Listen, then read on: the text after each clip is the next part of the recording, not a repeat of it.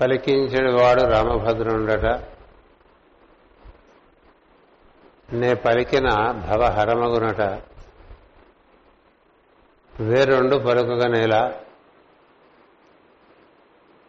భాగవతము తెలిసి పలుకుట చిత్రము. సూలికైనను తమ్మి సూలికైన. విభుధ జనుల వలన విన్నంత కన్నంత. తెలియవచ్చినంత తేటపరుతుంది భగవంతుని గురించి తెలుసుకునే ప్రయత్నమే భగవంతుని చేరే ప్రయత్నంగా ఉంటుంది.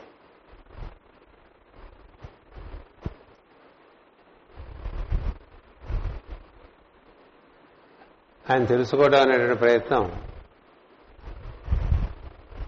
అది అనంతమైనటువంటి ప్రయత్నం. ఎందుకంటే భగవత్ తత్వమే అనంతము. సో ఒక అనంతుని మనం అతని యొక్క గుణ విశేషాలని అవగాహన చేసుకుంటూ ఉంటే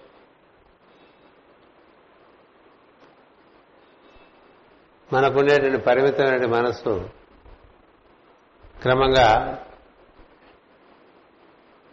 ప్రాంతీయ పరిస్థితులు దాటి దేశ పరిస్థితులు దాటి గ్రహ పరిస్థితులు దాటి సూర్యమండలం దాటి సవిత్ర మండలం దాటి ఆదిత్య మండలం దాటి అటుపైన అవ్యక్తమైనటువంటి తత్వంలోకి ప్రవేశిస్తూ ఉంటుంది. మనం వేసుకునే మనం నేర్చుకునేటువంటి భావపరమైన పరిమితుల వల్ల మనం పరిమితంగా ఉంటూ ఉంటాం. మనం అంటే ప్రజ్ఞ అని అర్థం. నేను అనేటువంటి ప్రజ్ఞ. నేననే ప్రజ్ఞ ఏ ఏ భావముల చుట్టూ తిరుగుతూ ఉంటుందో ఆ భావములకు పరిమితమై ఉంటుంది. నేను అనేటువంటి బహిరంతర్ వ్యాప్తి చెందినటువంటి ప్రజ్ఞ. దాని ఎందు మనసు నడిపితే దాని గుణగణాలు మనం వివరించుకుంటూ ఉన్నప్పుడు మనం మన పరిమితత్వం నుంచి బయటపడతాం. ఎవరెవరి పరిమిత పరిమితులు వారికి ఉంటాయి భావ పరిమితులు. ప్రతి వారు వారి భావ పరిమితిలోనే ఉంటూ ఉంటారు. ఆ భావ పరిమితిలో ఉంటాం అంటే ఒక బావిలో పడ్డటువంటి వాడు ఆ బావిలో నుంచి పైకి చూస్తే ఆ బావి వర ఎంత విశాలం కలిగి ఉంటుందో వైశాల్యం కలిగి ఉంటుందో అంత మాత్రమే ఆకాశం కనిపిస్తుంది అంతకన్నా ఆకాశం కనిపిస్తుంది. ఆకాశ ఆకాశంలో ఏమాత్రం నక్షత్రాలు ఉంటే అవే కనిపిస్తాయి. కానీ మన భావ పరిమితిలోంచి మనం బయటకు వస్తూ ఉంటే బావిలోంచి బయటకు వచ్చినట్టుగా ఆ బావి వర నుంచి బయటకు వస్తే ఆకాశం అనంతం అని తెలుస్తుంది. లెక్క పెట్టలేని నక్షత్రాలు ఉన్నాయని తెలుస్తాయి. వాటిని కూర్చొని తెలుసుకునే ప్రయత్నం చేస్తూ ఉంటాం. అంచేత మనకి స్థానికంగా ఉండేటువంటి ఒక భావం నుంచి దాన్ని క్రమంగా ఊడబెరిగి నిజం చెప్పాలంటే పెరగడం అది. ఎందుకంటే స్థానికంగా ఇట్లా మనం కూరుకుపోతూ ఉంటాం. మొక్క అంటే పాతే వేళ్ళు ఎలాగ మట్టిలోకి పెంచుకుని ఓ పదేళ్ళకి పీకడానికి వీలు లేకుండా అయిపోతుంది. మొక్క వేసినప్పుడు అది క్రమంగా లోపల పెరుగుతూ ఉంటుంది వేళ్ళు. పెరుగుతున్న కొద్దీ భూమిలో గట్టిగా చేరిపోతుంది. ఒక కొబ్బరి చెట్టు ఒక తాటి చెట్టు అయితే పీకడం కూడా చాలా కష్టం. అలా మనకి మన భావాల్లో మనం కూరుకుపోయి ఉంటాం. అందువల్ల మనకి పెద్దలు వేశారంటే అపరిమితమైన భావాన్ని పూర్తి భావన చేయి. ఉంటే అప్పుడు నీకుండేటువంటి చిల్లర చిత్తక చిన్న భావం అన్నింటిలోంచి బయటపడిపోతాం. అందుకే ఉదయం చూడంగానే అలా సమస్త ప్రాంతానికి కాంతినిస్తున్నటువంటి సూర్యుని దర్శనం చేస్తున్నాం. అనుకో ఆయన లోపల నుంచి ఆ వెలుగు రావడానికి మూలమైన వాడి దగ్గరికి మనం వెళ్తే ప్రయత్నం చేస్తాం. అది గాయత్రి అంటే. గాయత్రి ఉద్దేశం ఏంటంటే కనపడుతున్న సూర్యుడిలోంచి వస్తున్నట్టు వెలుగు అది ఎక్కడి నుంచి వస్తుంది? ఆ మూలంలోకి వెళ్ళిపోయే ప్రయత్నంలో సూర్యమండలం కూడా దాటిపోతుంది నీ భావం. మామూలుగా మన పేట దాటదు. కదా? మన ఊరు దాటదు. మనకుండేటువంటి ఈ అంటువ్యాధి దాటదు కదా? పొద్దున్నే ప్రాథమికంగానే అంటువ్యాధి గురించి మాట్లాడామంటే అది మన ఎంతలా అందులో పెట్టేసింది కదా? గట్టిగా ముప్పై సార్లు గాయత్రి చేస్తూ ఓంకారం చెప్పి ఎక్కడికో తీసుకెళ్ళిన ప్రజ్ఞని. వెంటనే తీసుకొచ్చి అంటువ్యాధిలోను రైతు బజార్లోను ఇలాంటి భావాలు ఉంటాయి కదా? ఇంతకన్నా గరిష్టము గంభీరము అనే భావాల్లో మనసు ఎంతసేపు ఉంచుకుంటే అక్కడ తిరగటం అలవాటు అవుతుంది మనసుకి. ఎక్కడ ఈ మనసు తిరుగుతుందో గమనించుకుంటూ ఉండండి అది మన స్థితి. మనసు ఎక్కడ తిరుగుతూ ఉంటే అది మన స్థితి. ఒక వశిష్ఠ మహర్షి అగస్త మహర్షి అనుకోండి వాళ్ళ యొక్క ప్రజ్ఞ ఎప్పుడు బ్రహ్మం చుట్టూ తిరుగుతూ ఉంటుంది. మన భూమి ప్రజ్ఞ సూర్యుడు చుట్టూ తిరుగుతూ ఉంటుంది. సూర్యుడి ప్రజ్ఞ సవిత్రమూర్తి చుట్టూ తిరుగుతూ ఉంటుంది. సవిత్రమూర్తి ప్రజ్ఞ భర్గవదేవుడి చుట్టూ తిరుగుతూ ఉంటుంది. ఆ భర్గవదేవుడి ప్రజ్ఞ ఆదిత్య చుట్టూ తిరుగుతుంది. ఆ అదితి అనేటువంటి ప్రజ్ఞ వ్యక్తమైనటువంటి పరతత్వమే. అంచేత అలా వెళ్ళిపోయామనుకోండి అలా వెళ్తే ఇక్కడ మన మామూలుగా ఎప్పుడు పట్టి పీడిస్తేటువంటి భావాలు ఉండవు. అందుకనే ప్రహ్లాదుడు చెప్తాడు చక్కగా మంచి సరస్సులో నిర్మలమైన సరస్సులో హాయిగా విహరిస్తునే విహరిస్తుండేటువంటి హంస. మామూలుగా మన నగరాల్లో ఉండేటువంటి తటాకాల్లో అది ఉంటుందా నాన్న అని చెప్తారు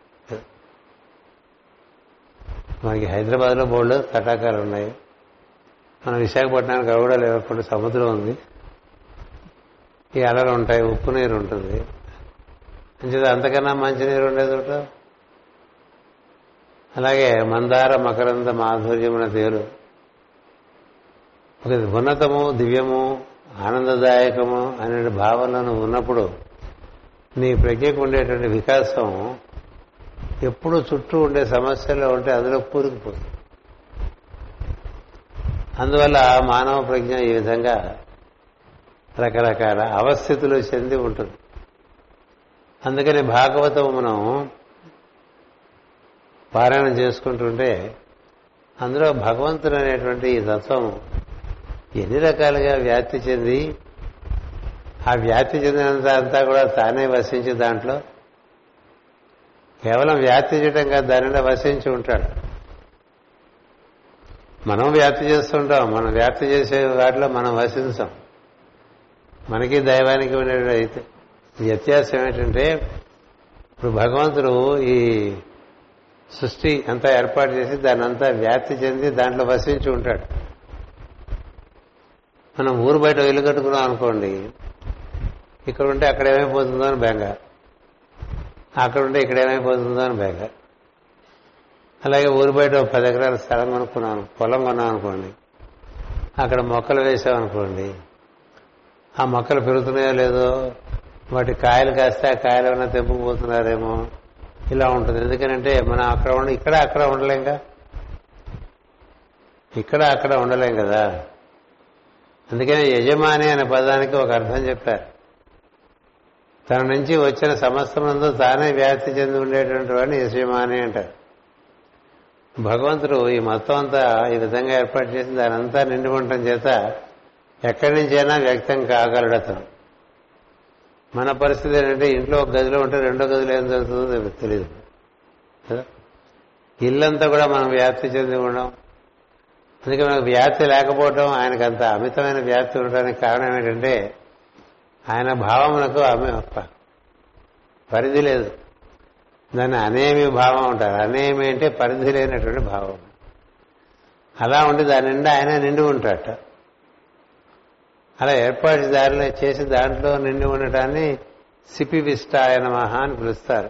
విష్ణువుని శివుణ్ణి వీళ్ళిద్దరికీ సిపి విష్టాయ మహా అనేటువంటి నామాలు ఏర్పాటు చేశారు. సిపి విష్టాయచ అంటూ ఉంటారు రుద్రనామకాలు ఇక్కడేమో విష్ణు సహస్రంలో సిప్పి విష్ట అంటూ ఉంటాం. వారిద్దరే మొత్తం వ్యాప్తి చెంది మొత్తం ఏర్పాటు చేసుకుని అందులో వ్యాప్తి చెంది ఉండేటువంటి వారు. మనము ఏర్పాటు చేసుకున్నటువంటి శరీరంలోనే సరిగా ఉండలేనటువంటి వాళ్ళం. అది మన పరిస్థితి. అందుకని ఏదైనా మనం ఒక గమ్యం అంటే ఏర్పాటు చేసుకుంటే అమితమైనటువంటి అపరిమితమైన తత్వంతో మనం ముడిపెచ్చుకుంటే క్రమంగా ఈ పరిమితమైన తత్వం నుంచి అపరిమితమైన తత్వంలోకి పెరుగుతూ ఉంటాం. మనకి మనసు మామూలుగా అభ్యాసవశం చేత ఎప్పుడూ తిరిగే భావాల్లోనే తిరుగుతూ ఉంటుంది అది. ఎప్పుడు తిరిగే భావాలు. ఈ సమకాలిక పరిస్థితిలోనే తిరుగుతూ ఉంటుంది రోజు చూస్తూనే ఉంటాం కదా సమకాలిక పరిస్థితి. తెలుసుకోవాలి తప్ప దాంట్లో ఉండిపోకూడదు. అందుచేత మనం రెండు వేల ఏడు నుంచి రెండు వేల పద్నాలుగు వరకు ఓ డైమండ్ టైన్ ప్రేయర్ అని ఒకటి చేశాం. ఏది భూగోళం అంతా కూడా చక్కగా వృద్ధి చెందాలనేటువంటి కష్టమైన కాలంలో అది నిర్వర్తించుకున్నాం. రెండు వేల పద్నాలుగు నుంచి ఈ గ్లోబల్ పీస్ ప్రేయర్ అని చేస్తూ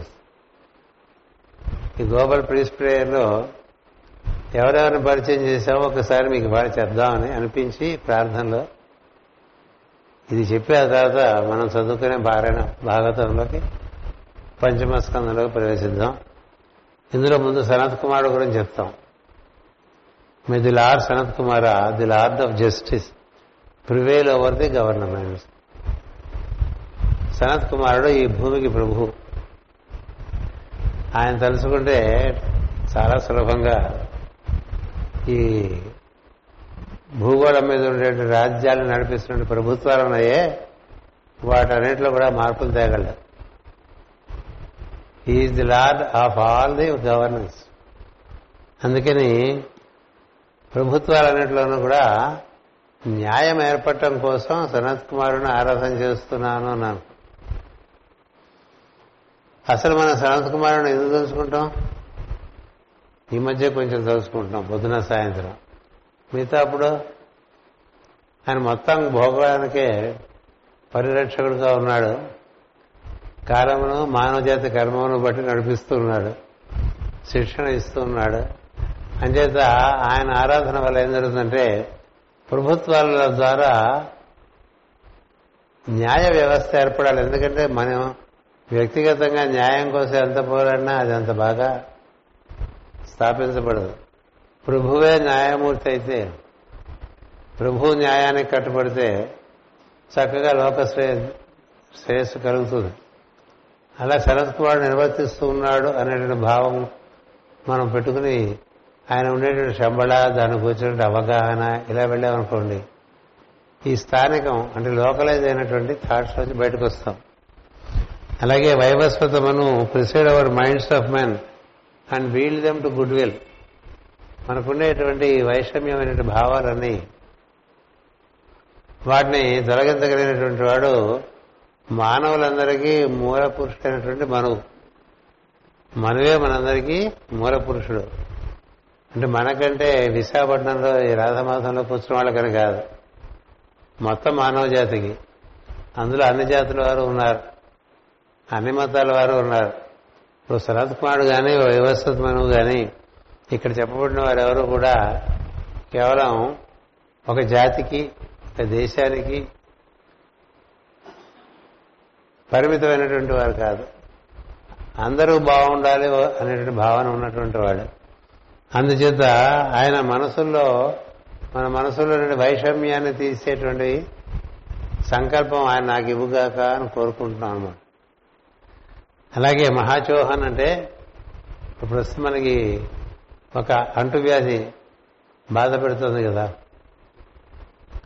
ఈ అంటువ్యాధి లేకుండా ఉండాలంటే మనం నగరాలు నిర్మించుకుని అందులో ఎలా జీవించాలో తెలుసుకుండాలి. దాన్ని సివిలిటీ అంటారు. అది బాగుంటే సివిలైజేషన్ అంటారు. సివిలైజేషన్ సివిలైజేషన్ అంటే అర్థం ఏంటంటే ఒకప్పుడు మనకి సింధు నాగరికత ఉండేది. మరొకప్పుడు గంగా చుట్టూ నాగరికత ఏర్పడింది. ఆ తర్వాత నైలు నది చుట్టూ నాగరికత ఏర్పడింది. ఇట్లా మహానదుల చుట్టూ చక్కని నాగరికతలు మంచి గాలి వెలుతురు ఉంటూ పంచభూతాలు సమన్వయింపబడేటువంటి ప్రాంతాల్లో నగరాలు ఏర్పాటు చేసుకునేవాడు పంచభూతాలు ఉండటం అంటే ఏంటంటే మామూలుగా భూమి మీద మనం ఉన్నప్పుడు అన్ని చోట్ల పంచభూతాలు సమృద్ధిగా ఉండవు. ఎక్కడ ప్రవహించే నది ఉండదో అక్కడ నీరు తక్కువ ఉంటుంది. ఆకాశం ఉంటుంది భూమి ఉంటుంది గాలి ఉంటుంది వేడి ఉంటుంది అగ్ని ఉంటుంది. కానీ నీరు లేకపోతే వీటన్నిటినీ సమన్వయించలేదు. పంచభూతాల్లో సమన్వయ సమన్వయాత్మకమైన శక్తి నీరు. అందుచేత ఆపోవా ఇతకం సర్వం అని మంత్రం చదువుతుంటాం. విశ్వభూతాన్ని ఆపహ ప్రాణావా ఆపహ పశవ ఆపో అన్నం ఆపో సమ్రాడాపో విరాడాపో ఏవో చాలా చదువుతుంటాం కదా. నీటి ప్రాముఖ్యత తెలిసి నీరు చక్కగా పరిశుభ్రంగా ఉంచుకొని మంచినీరే తీసుకుంటూ మురికి నీరు జాగ్రత్తగా ఎక్కడికో వేరు ఉన్న చోటు నుంచి వేరుగా వెళ్ళిపోయి దాన్ని సద్వినియోగం చేస్తూ ఇలా నాగరికతలు ఏర్పరచుకునేవారు ఇదివరకు. అలాంటి నాగరికతలో చెట్టు చివరి నాగరికత మనకి మనకి ఈ నాగరికతలో బాగా ఇచ్చేటువంటి వారు మహాచోహన్ అని మనం విధుడు అని చెప్తాం ఆయన. ఆ విధుడు అనేటువంటి మహాత్ముడు అన్ని దేశాలకి రాష్ట్రాలకి నాగరికత ఎలా బతకాలి? పది మంది కలిసి ఉంటే ఎలా వీధులు ఏర్పరచుకోవాలి? ఎలా ఇల్లు ఉండాలి? ఎలా పూల మొక్కలు ఉండాలి? ఎలా చెట్లు ఉండాలి? ఎలా నీరు ప్రవహించే తీరు ఉండాలి? ఇవన్నీ తెలియకుండా ఎక్కడ పడితే ఎక్కడ ఇల్లు కట్టేసుకుని ఎలాంటి చోట ఇల్లు కట్టుకోవాలి? ఎక్కడ పడితే అక్కడ ఇల్లు కట్టుకోడు ఏం తెలియకుండా బతికేస్తూ మనం చాలా అడ్వాన్స్ అనుకుంటూ ఉంటాం. అంచేత ఈ మహాచోహన్ అనేటువంటి మహాచోహన్ అంటే మహాజ్ఞాని అర్థం. కోహన్ అంటే యూదు భాషలో మహాజ్ఞాని అని అర్థం. మహాకోహన్ అంటే అపరిమితం అంటే జ్ఞానము కలిగినటువంటి వారు. ఆయన్ని మనం విరుద్ధుడిని ఆ విధంగా పరమ గురువులు ఆయన్ని గౌరవ గౌరవిస్తూ ఉంటారు. ఆయన మహాజ్ఞాని. ఆయనకు అప్పచెప్పారట ఏది?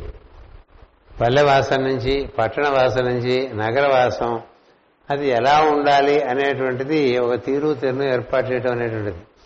అది వాటి దగ్గర నుంచే మనకి ఆర్కిటెక్ట్స్ ఇంజనీర్లు వీళ్ళందరూ వస్తూ ఉంటారు. వాళ్ళకి ఏం తెలియదు ఎందుకంటే పంచభూతాలతో సంబంధం లేకుండా ఇళ్ళు కట్టుకుంటే అవి చాలా కూపస్థాలలే ఉంటాయి. ఇంట్లో గాలి రాదు. ఇంట్లోకి వెళ్తున్నారు. ఇదే ఉపన్యాసం కాకూడదు కాబట్టి ఊరికే పరిచయం చేస్తున్నాను. వీళ్ళందరినీ స్మరిస్తూ ఉన్నాడు కొంచెం. సనత్ కుమారుడు వైవస్వతమనవు మహాచోహన్ తర్వాత సమన్వయాత్మకమైన అవతారముగా మాస్టర్ సివిని ఆరాధన చేస్తారు. అవతార్ ఆఫ్ సింథసిస్ అని. అక్కడ అన్ని భావాలు మిళితమైపోతే తప్ప ఏ భావానికి ప్రత్యేకత ఉండదు. అని ఒకటి. ఆల్ ఈజ్ వన్ అని. అది మొత్తంలో అది కూడా భాగమైన భావన చేసేటువంటి వాడు సమగ్ర దృష్టి గలవాడు. ఎక్కడికెక్కడ విసర్జించుకుంటూ బతికేటువంటి వాడు సమగ్ర దృష్టి ఉండదు. అలాంటి సమత్వ సమన్వయాత్మక ప్రజ్ఞ మాస్టర్ సివిబి గారి ద్వారా భూమి మీద ప్రవేశించింది. ఈ భూమిని బాగు చేయడానికి జాతిని బాగు చేయడానికి. అందుకని ఆయన స్మరణ చేసినప్పుడు ఈ భావన ఉండాలి. అలాగే పరమ గురువులు. పరమ గురువులు ఏం కోరుతున్నాం? వీళ్ళందరినీ ఏం కోరుతున్నాం? ఒక్కొక్కరిని ఒక్కొక్కటి కోరుతున్నాం. అలాగే పరమ గురువులను మనకి వెలుగు దిశగా నడిపించమని కోరుతున్నాం. అలాగే ఈ భూమిని నువ్వే కొన్ని అడ్జస్ట్మెంట్స్ చేసేయి లేకపోతే మేము బాగుపడమని అడుగుతూ వస్తాం. ఇప్పుడు ఆ అడ్జస్ట్మెంట్స్ జరుగుతున్నాయి. అటుపైన జగన్మాత ఆమె అధీనంలోనే అన్నీ ఉంటాయి కాబట్టి ఆమెను ఆరాధన చేయడం ఇలా వారానికి ఒకసారి తలుచుకోవడం పెట్టుకున్నాం. మామూలుగా నిత్య ప్రార్థనలో కూడా మానసికంగా ఈ లోకాల్లో మనం ప్రవేశించి భావన చేతే తిరుగుతూ ఉండొచ్చు. పరమగుల ఆశ్రమాలు పుణ్యక్షేత్రాలు పుణ్య నదులు ఈ గోళం దాటి వెళ్ళిపోవచ్చు. శుక్రగోళం అది ఎట్లా ఉంటుందో తెలుసుకుంటే అందులో ప్రవేశం. చదువుకుంటే ఉంటాయి. అంటే శుక్రగోళంలో పదార్థం ఎలా ఉందని కాదు ప్రజ్ఞ ఎలా ఉందనే తెలుసుకోవాలి. దానికి స్పిరిచువల్ ఎస్ట్రాలజీ ఈసోట్రిక్ ఎస్ట్రాలజీ పనికొస్తుంది. అలాగే బుధగ్రహం అలాగే సూర్యగ్రహం. వీటిలో ప్రజ్ఞాపాఠం ఎలా ఉంటుందో అలా భావన చేసుకుంటూ వెళ్ళిపోయామనుకోండి అసలు దేహధ్యాసే ఉండదు. అందుకని మనం ఈ భాగవతం చదువుకోవటం అంటే భగవ భగవంతుని యొక్క వైశాల్యంలోకి మనం ప్రవేశించడం అవుతుంది. అలా జరిగితే ఏమవుతుందంటే మనకు ఉండేవన్నీ రాలిపోతూ ఉంటాయి. ఏది మన పీడించేటువంటి భావాలు ఉంటాయే వాటివన్నీ రాలిపోయి ఒకసారి హాయిగా ఉంటాయి. మళ్ళీ తిరిగి వచ్చినప్పుడు ఆ భావాల్లో ప్రవేశించినా అవి అంతగా దుఃఖపెట్టవు అంత ముందులాగా. అందుకనే భాగవతం చదువుకోవటం వల్లనే కొంత మనకి ఆ విధమైనటువంటి స్థానికమైన స్థితి నుంచి వ్యాప్తి చెందినటువంటి స్థితిలోకి మనం ప్రవేశించేటువంటి పరిస్థితి కలుగుతుంది కాబట్టి ఈ భాగవత పఠనం చేసుకుంటూ ఉన్నాం. ఇందులో ఈ పంచమ స్కంధంలో మనకి ప్రియవ్రతుని వృత్తాంతం చెప్తారు. స్వయంభవ మనవు నాకు సతరూపకు కలిగినటువంటి సంతానంలో స్త్రీ సంతానంలో ఆకూతి ప్రసూతి దేవహూతి అని ముగ్గురు కుమార్తెలు వారి సంతానం ఆ ప్రజాపతులు వాళ్ళ విస్తారం అంతా కూడా చతుర్థ స్కంధంలో చెప్పుకోవడం జరిగింది. అటుపైన ఇప్పుడు మగపిల్లల కథ అనమాట మగపిల్లల కథల్లో మొట్టమొదట ఉత్తాన పాదులుగా చెప్తారు. ఉత్తానపాదులు అనే పదానికి అర్థం ఏంటంటే ఊర్ధముఖంగా పాదం కలిగిన వాడని అర్థం.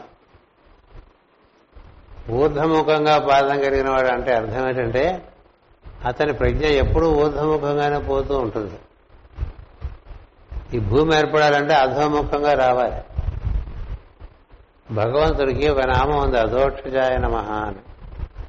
అధోక్షజుడు అంటే కిందకు చూస్తూ ఉంటాడు. బుద్ధుని కూడా అవలోకితేశ్వరుడు అంటారు ఇలా చూస్తూ ఉంటాడు భూమిని. అంటే కన్నులు భూమి మీద పెట్టి ఉంచుతాడు ఆకాశంలోకి పెట్టడు. ఎందుకంటే భూమి మీద జనులు బాగుపడటం కోసం. అలాగే విష్ణుకి అధోక్షజాయన మహా నారసింహాయన మహా అంటూ అధోక్షజుడు అంటే కిందకి చూసేటువంటి వాడు అర్థం. కింద వాళ్ళంతా బాగుండాలి అందరూ కింది లోకాలు బాగుండాలి పై లోకాలకి ఏమీ బాగానే ఉంటాయి. కదా? ఈయనకి ఉత్తాన పాదుడికి ఏం జరుగుతుందంటే అంతకుముందు ఆయనకునే సంస్కారం చేత ఆయనకి ఎంతసేపు ఊర్ధ్వరేతస్కులు వాళ్ళంతా అడే పోతూ ఉంటాయని. అంటే ఇటు చూడమంటే చూడదు. అంబుజోద దివ్య పాదారవింద చింతనామృత పాన మత్త చిత్త మేరీతి ఇతరంబు చేరనేర్చు అంటాడు నా మనసు ఎండిపోతుంది నాన్న నువ్వేమో ఇటు చూడమంటావు. ఈ రాజ్యం చూడమంటావు ఈ భోగం చూడమంటావు అంటూ ఉంటాడు. అతడు అపరిమితమైన భావంలోకి వెళ్ళిపోతూ ఉంటాడు. తండ్రి పరిమితమైన భావంలో ఇరుక్కుపోయి ఉంటాడు. ఈ ఉత్తాన పాత్ర కూడా అంతే అలా పోతుంది ఆయన ఊర్ధరేతస్కము ఆధర్ ఆధారంగా తీసుకుని ధ్రువుడు తపస్సు చేసి ధ్రువం ఏర్పరుస్తాడు. భూమి మీద కాకది కూడా చదువుకున్నాం మనం. భూమికి ధ్రువం ఏర్పరచడం అనేటువంటిది ఒక గోళం ఏర్పడటానికి ప్రధానమైనటువంటి వెన్నెముక అనమాట అది. మనకి వెన్నెముక ఎటువంటిదో భూమికి ఈ ఉత్తర దక్షిణ ధ్రువాలు అటువంటి ఉత్తర ధ్రువం దగ్గర ఉండేటువంటి ఒక సుడిగుండం ఇలా తలకిందులుగా ఉంటుంది. అదేమో అంతరిక్ష నుంచి ప్రజ్ఞనంతా ఇలా తీసుకొచ్చి ఈ భూమి మీదకి అల్లుతూ ఉంటుంది. దక్షిణ ధ్రువము దక్షిణం నుంచి తీసుకొచ్చి పదార్థాన్ని బాగా ఎక్కడో లోపల భూమి నీళ్ళలో పడిపోయి అంటే ఆ రసాతల నుంచి భూమిని ఉద్ధరించాడు అంటారు కదా.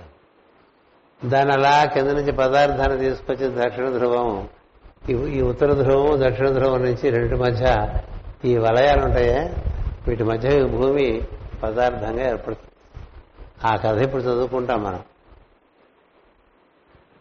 మీరు మామూలుగా ఎప్పుడైనా ఈ స్పిన్నింగ్ మిల్స్ వెళ్తే మీరు చూడొచ్చు ఇలా తాడు. అలా పైనుంచి ఒక ఇది వచ్చి అది రకరకాలుగా తిరుగుతూ క్రమంగా బట్టగా అయిపోతుంది కింద దాన్ని అంతా కలెక్ట్ చేస్తుంటారు అలాగా ఈ ఏర్పడేదానికి ముందు ఉత్తాన పాదులు తిరుసుగా ఒక వెలుగు రేఖగా.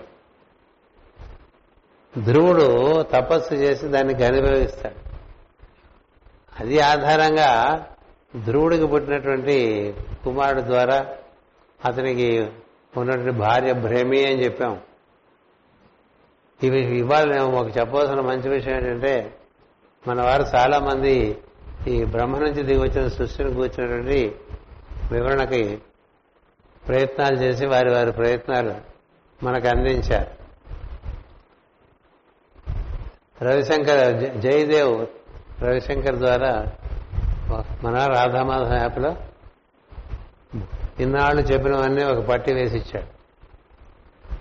అలాగే నవగోపిక సంఘం సుజాత సోదరు సుజాత గారి ఆధ్వర్యంలో ఆవిడ కూడా అన్ని రాసి కొన్ని కొన్ని గ్యాపులు ఉంటే మీరు ఫిలప్ చేయండి అని చెప్పి ఆవిడే పంపించారు. అలాగే అమెరికాలో సనత్ కుమార్ ఇద్దరు ముగ్గురితో కలిసి ఒక పట్టిక తయారు చేసి అతను పంపించాడు. ఏం చేత మనకు సృష్టి ప్రారంభం నుంచి ఎలా దైవము అనేక అనేక ప్రజ్ఞలుగా దిగి వచ్చాడో మనలో మరణం జరుగుతుందని ఈ భాగవతం ఈ విధంగా ఆయన స్కందాలుగా ఇచ్చారు. ఇది వరుసగా చెప్పుకుంటూ వస్తున్నాం చాలా సంవత్సరాలుగా.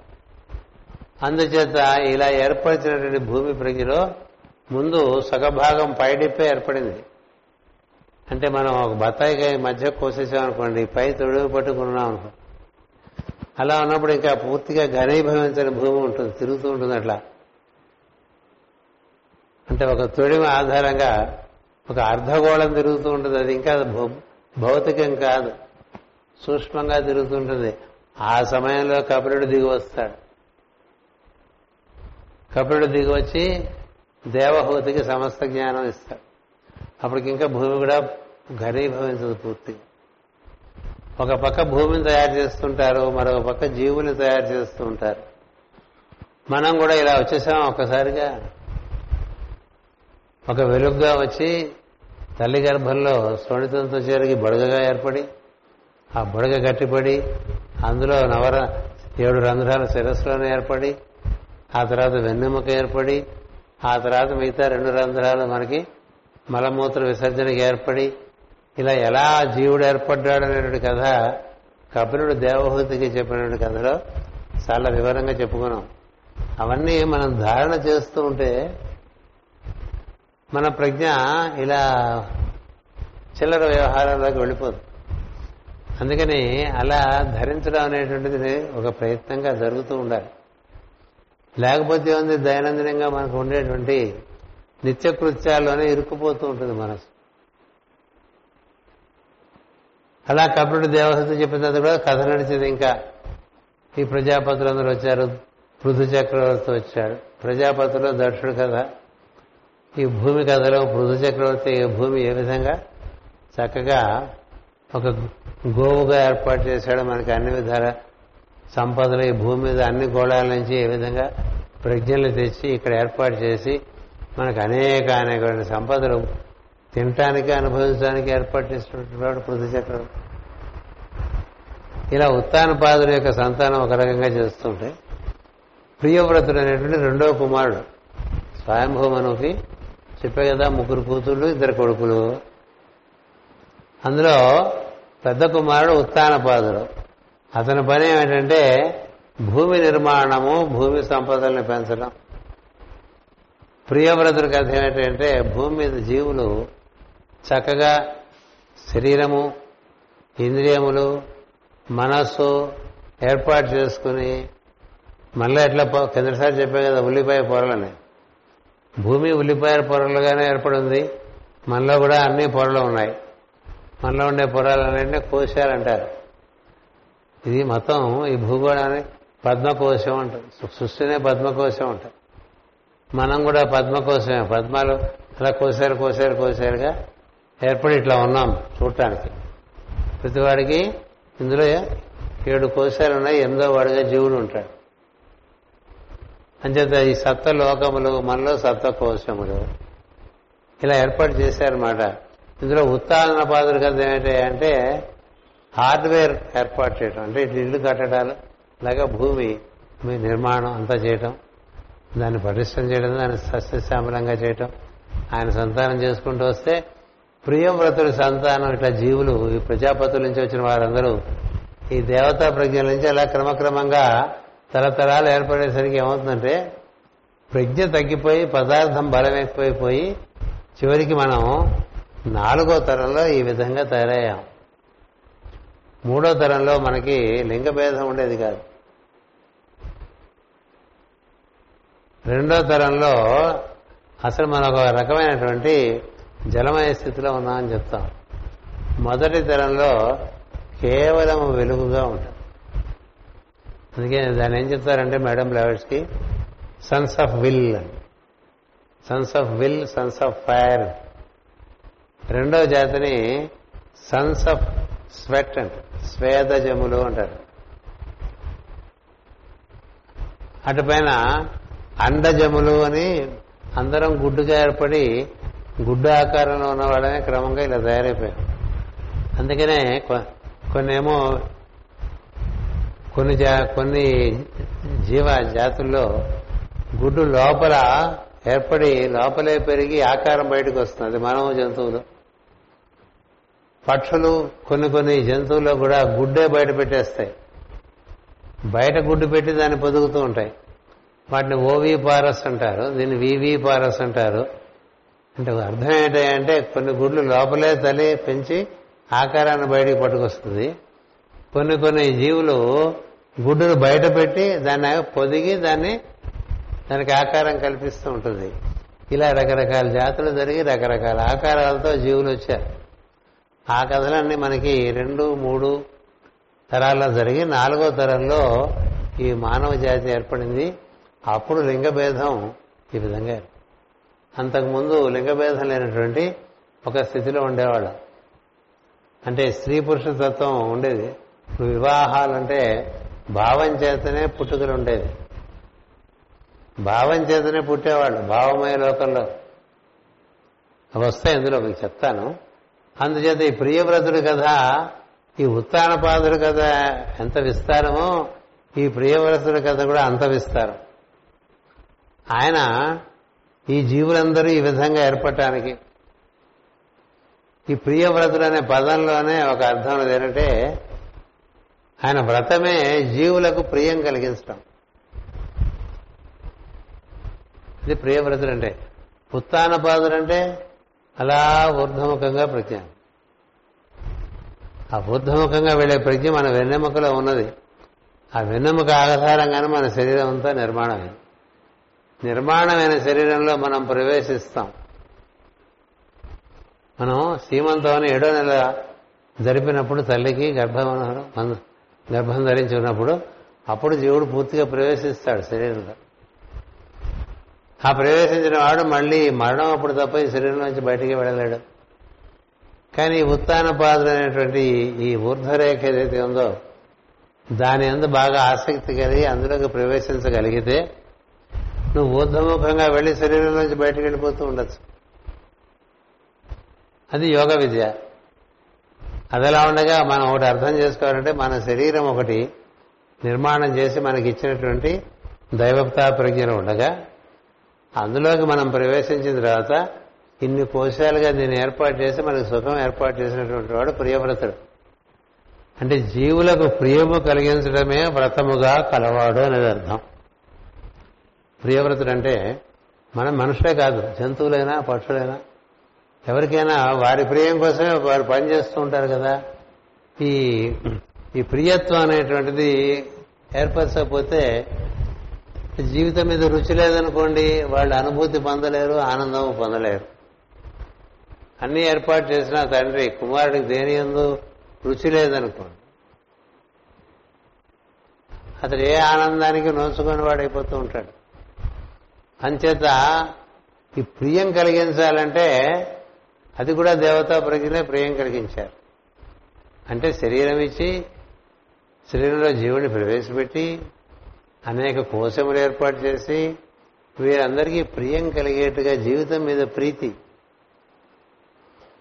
సామాన్యంగా సర్వసామాన్యంగా అందరికీ జీవం జీవితం ప్రీతి ఉంటుంది కదా. బతకాలని అనుకుంటారు కదా చచ్చిపోదాం అనుకోరు కదా. అందుచేత ఈ ప్రియవ్రతుడు చేసినటువంటి కార్యక్రమం చాలా విస్తారమైన కార్యక్రమం. అందుకని స్వయంభవ మనువు తమ శతరూప తమ తొమ్మిది మంది కూతుర్లని ప్రజాపతులకు అందించి వారి ద్వారా అనేక అనేక దేవతా ప్రజ్ఞల్ని భూమి మీద ఏర్పాటు చేసింది. అది ప్రజాపతుల కథ. మనువుకు మగ సంతతి అయినటువంటి స్వయంభవ మనువుకి ఉన్నటువంటి ఈ కుమారుల ద్వారా ఉత్తానపాదుల ద్వారా గ్రహముల ఏర్పాటము ప్రియవ్రతుల ద్వారా జీవులు ఆ గ్రహముల మీద ప్రియంగా జీవించి ఉండేటువంటి కార్యక్రమం ఇలా ఏర్పాటు చేస్తారండి. మనం కూడా అదే చేస్తుంటాం కదా. మనకంటూ మొదట ఒకటి ఒకటిగానే ఉంటాం. ఒకళ్ళు ఇద్దరం అవుతాం కదా. భార్య భర్త. ఇద్దరైన తర్వాత ఇద్దరికి ఏదో ఉండటానికి ఒక చోటు ఉండాలిగా? ఆ ఉండటానికి చోట్లగానే భూమి ఏర్పాటు చేసినట్టు మనకి ఈ శరీరం ఏర్పాటు చేసి. ఇందులో ఎన్ని రకాలుగా మనకి ప్రియం ఏర్పాటు చేయడం వల్ల మనం కూడా ఇల్లు కడుతూ ఉంటాం అందులో ప్రవేశిస్తూ ఉంటాం అందులో మనం సంతానాన్ని కంటాం అందులో సుఖంగా ఉండాలని ప్రయత్నం చేస్తుంటాం ఈ నమూనాలన్నీ సృష్టిలో ఉన్నవే. ఇందులో తప్పులేదు హాయిగా బతకమనే భగవంతుని యొక్క ఉద్దేశం. కాకపోతే హాయిగా బతకడానికి కొన్ని సూత్రాలు ఇచ్చారు. అవి అనుసరిస్తూ ఆ విధంగా బతకమని మనకి వారే ప్రజాపతులే గురువులుగా వచ్చి మనకి బోధ చేశారు.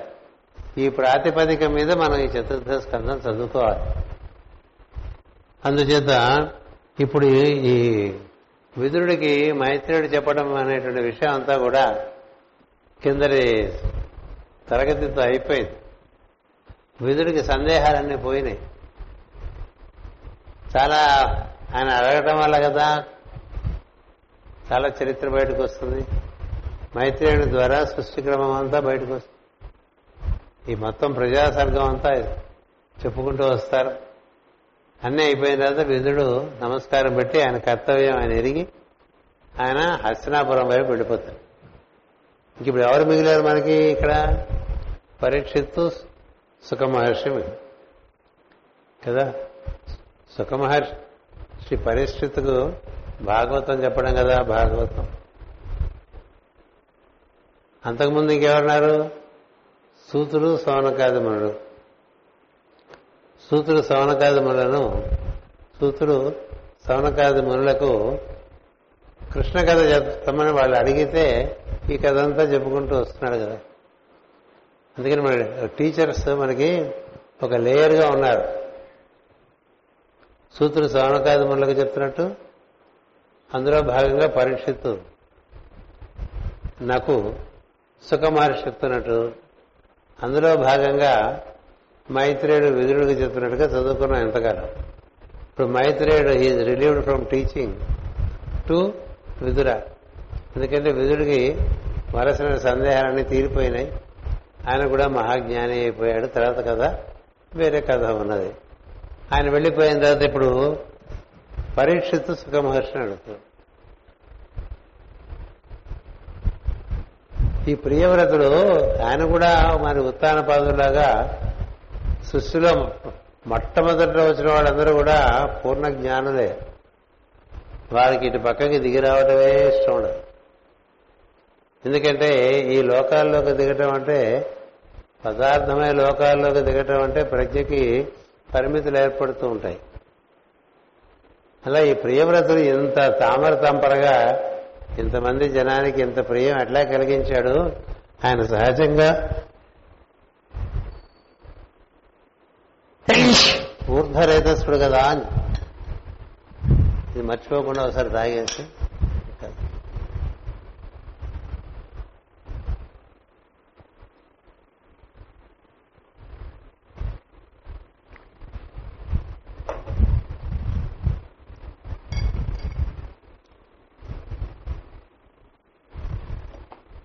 మునీంద్ర ప్రియవ్రతుడు పరమ భాగవతోత్తముడు. అది పరీక్ష మహారాజు చెప్తున్నాడు. ప్రియవ్రతుడు మహా పరమ భాగవతోత్తముడు ఆత్మజ్ఞానమునందు విహరించేవాడు కదా అట్టి గృహశ్రయుండి గృహముల సుఖములలో ఎట్లు మునిగి ఉండను మనకు చాలా రిలవెంట్ కదా? అంతటి జ్ఞానం కలిగిన వాడు ఇట్లా ఎట్లా సంసారంలో మునిగున్నాడు అని అడుగుతున్నాడు కదా? మనం సంసారంలో మునిగుంటానికేను ప్రియవ్రతులు మునిగుంటానికి వ్యత్యాసం ఉన్నది. అంతా తెలిసి సంసారంలో ఉండటం కష్ట కష్టం. కొంత తెలిసి సంసారంలో ఉండటం సులభం. ఏమీ తెలియకుండా సంసారంలో ఉండటం చాలా సులభం. అంచేత తెలిసి ఎలా ఉన్నాడని అడుగుతున్నాడు పరిస్థితి అతడు గృహస్థులయ్యండి గృహముల సుఖములు ఎట్లా మునిగి ఉండను? గృహస్థ ధర్మమున కర్మబంధములు తప్పవు. తత్ఫలితముగా పరాభవములు తప్పవు. గృహమున గృహధర్మమున కర్మబంధములు తప్పవు తత్ఫలితముగా పరాభవములు తప్పవు. దాని మాస్ గారు వివరణ చిన్నది రాశారు. పరాభవములు అనగా అవమానములు కాదు తనకిష్టం లేని వారిని సరిపెట్టుకునవలసిన పరిస్థితులు. పరాభవం అంటే ఇంగ్లీష్లో చెప్పాలంటే కాంప్రమైజ్. ఇప్పుడు ఒక పురుషుడు స్త్రీ కలిసి ఒక కుటుంబం మొదలుపెట్టారనుకోండి సంసారం. ఆవిడకి ఇష్టమైన కొన్ని ఉంటాయి ఈయనకి ఇష్టమైన కొన్ని ఉంటాయి. ప్రత్యేకత ఏంటంటే ఆయనకి ఇష్టమైన అయినవన్నీ ఈవిడికి ఇష్టం కానక్కర్లేదు. ఈవిడికి ఇష్టమైనవన్నీ ఆయన- ఆయనకి ఇష్టమైన కావక్కర్లేదు. అప్పుడు ఏం చేయాలండి? ఆ భావం కూడా మనం ఇముడ్చుకోవాలి. అంటే భార్యకి ఏది ఇష్టమో అది భర్త చేయడం నేర్చుకోవాలి. భర్తకి ఏమి ఇష్టమో అది భార్య చేయడం నేర్చుకోవాలి. వన్ వేగా ఉండకూడదు. వన్ వేగా ఉంటే ఏమవుతుంది? మాటి మాటికి మనకి షార్ట్ సర్క్యూట్ అయ్యి షాక్ షాక్ కొట్టినట్టుగా ఖయ్యం అంటూ ఉంటాం అరుచుకుంటూ ఉంటాం. సంసారంలో కలహాలు తప్పవు కదా. తప్పవు కదా. కానీ ప్రీతి చేత కలిసి ఉంటారు. ఎంత కొట్టుకున్నా గెలుచుకుంటున్నా బాటం లైన్ ప్రీతి కాబట్టి కలిసి ఉంటారు తప్ప అయితే ఎందుకు కలిసి ఉంటారు? రోజు కొట్టుకుంటూ కదా. అంచేత మొట్టమొదటి జీవుడు నేర్చుకోవాల్సింది ఏంటంటే సంసారంలో ఒకరికొకరు అని. నీకు నేనెంతో నాకు నువ్వు అంతే అన్నట్టుగా. అందుకని ఎదుటి వారికి ప్రీతి కలిగిస్తే వాళ్ళు కూడా వీళ్ళకి ప్రీతి కలిగించే ప్రయత్నంలో ఉండాలి. అలా ఇద్దరు ఒకరికొకరు ప్రీతి కలిగించుకుంటున్నారు అనుకోండి ఇబ్బంది లేదు. అలా ప్రీతి కలిగించుకోవట్లేదు అనుకోండి దాన్ని పరాభావం అంటున్నారు మాస్టర్. పరభావం అన్నమాట. పర ఆభావము పర ఆభావము పరాభావము. అది అవమానమే కాకల. అంటే బాగా పోట్లాడుకుంటే ఒకళ్ళొకళ్ళు అవమానించుకోవడం ఇన్సల్ట్ చేసుకోవడం అవన్నీ ఉంటాయి కదా. అది అలా ఉండగా దాని ప్రధానమైన అర్థం. అంటే ఒరిజినల్ మీనింగ్ అంటాను చూసారా? అసలు అర్థం ఏంటంటే కాంప్రమైజ్ సర్ది పుచ్చుకోవటం సర్దుబాటు అడ్జస్ట్మెంట్స్. అవి తెలిసిన వాడు సుఖపడగలడు. అడ్జస్ట్మెంట్స్ తెలియని వాడు సుఖపడ్డాడు అంటే ఇంటి ఆయన కోపంగా అనుకోండి ఇంటి ఆవిడ ఆయనకి ఇంటి ఇష్టమైన పని ఏదో చెయ్యాలి.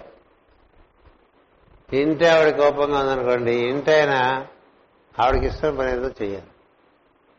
చేస్తే కాంప్రమైజ్ ఆ విధంగా కొంత ఒక రకమైనటువంటి అవగాహన ఒకరి నుంచి ఒకరికి ఏర్పడుకుంటూ వస్తే సంసారంలో ఉండటం అంత కష్టం కాదు. అంతేత ఇలా ఎలా ఉండి ఉన్నాడు? పరాభవములు కర్మబంధములు తప్పవు కదా. అట్టి గృహములైన ఇతరులతో సంబంధము తెంచుకున్న వారు సంతోషముగా ఎట్లు జీవింపగలను మనం కుటుంబ గృహస్థ వ్యవస్థలో ఉన్నప్పుడు నాకెవరితో పర్లేదు అని ఒంటిగంటి నాకు బతకడానికి వీలేదు బంధువులు మిత్రులు సంఘం వాటిలో నువ్వు బతుకుతున్నావు కాబట్టి నువ్వు వారి నుంచి ఏం ఆశిస్తున్నావో వారు అది నీ నుంచి కూడా ఆశిస్తూ ఉంటారు. అందుకని వాటిని మన్నిస్తూ ఉండాలి. వారిని మన ఇంటికి పిలవాలి మనం వాళ్ళింటికి వెళ్తూ ఉండాలి. ఇలా జరుగుతూ ఉంటాయి కదా కార్యక్రమాలు. వాళ్ళ పెళ్ళికి మనం వెళ్తాం మన ఇంట్లో పెళ్ళికి వాళ్ళు వస్తారు. అందులో చేసే పనుల్లో హెచ్చుతగ్గుల వల్ల కర్మబంధాలు ఏర్పడుతూ ఉంటాయి. అంతర్యామైన విష్ణువే తమకు శరణాగతి అని శిరస్సు వంచి నమస్కరించి మహాత్ములు కోరిక లేనివారు కదా. మహాత్ముడు అంటే ఎవడంటే అందరిలో ఉండే దైవాన్ని చూసేవాడే మహాత్ముడు ఇంకెవడు కాదు. అది గుర్తుపెట్టుకోండి. ఎవరైనా మహాత్మా అన్న పదం మనసులోకి వస్తే అది ఆత్మే కాదు మహాత్మ అంటే బాగా వ్యాప్తి చెందినటువంటి ఆత్మ అని వ్యాప్తి చెందినంత ఆత్మ అంటే ఎదుటివాడిలోనూ తనలో ఉన్నది ఒకటే అని తెలిసినవాడు. ఎదుటి రూపంలో తన రూపంలో ఉన్నది ఒకటే అని తెలిసినవాడు మహాత్ముడు అవుతాడు అలాంటి వాడికి కోరికలు ఉండవు. అట్టి వారు కుటుంబమున నివసించవలనని ఇష్టపడటం సహజమా? ఈ ప్రియవ్రతుడు మహాత్ముడు. ఆయన కోరి ఎట్లా ఉంటాడు సంసారంలో అంటున్నాడు పరీక్ష ప్రియవ్రతుడు అంతటి వానికి సంసారమందు కోరిక ఉన్నదనసో నమ్మలేము కదా ఇప్పుడు రాముడికి సంసారం అందు కోరుకుందా అందుకని అవతారమూర్తులు దిగొచ్చి చూపిస్తూ ఉంటాడు ఎలా బతకాలి కృష్ణ సంసారం ఎంత పెద్దది? కదా. అవతారమూర్తులు ఎవరు మరొక రకంగా లేరు కదా. అందుచేత ఈ విధంగా మనకి నేర్పుతూ ఉంటారు. ఈయన ఇలా ఎలా ఉండగలిగాడు అనేది అడుగుతున్నాడు ఈయన.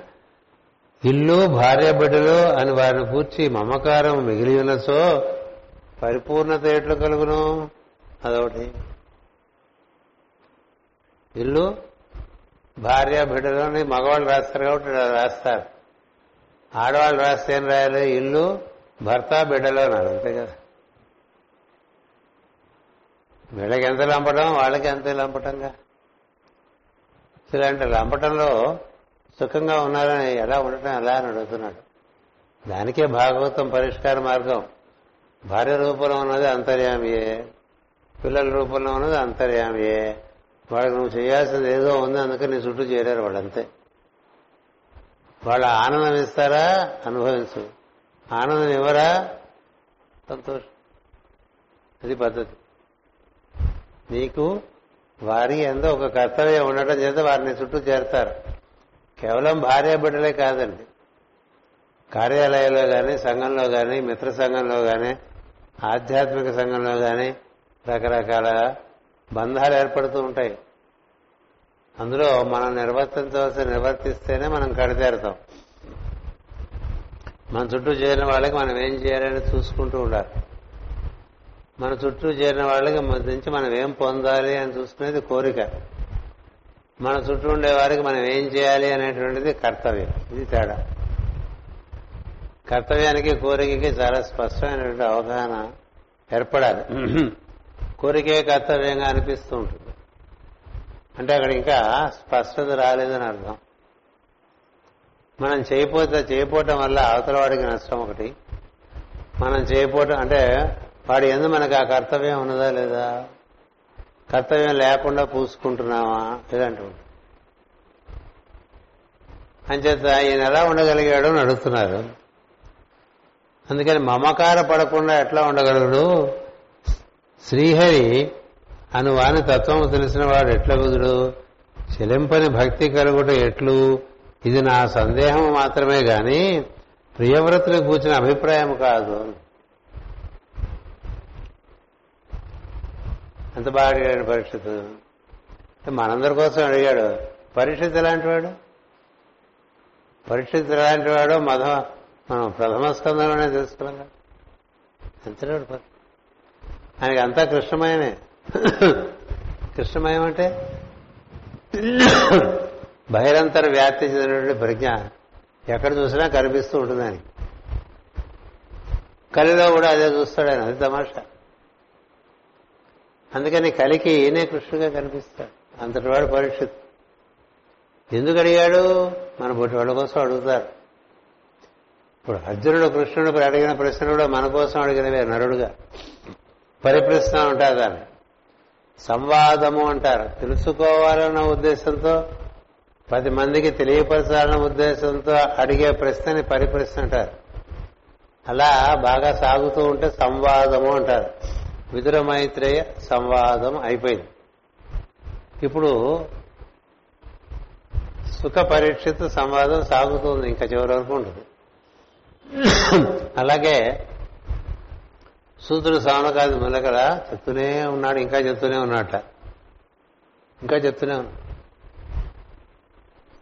సంవాదం.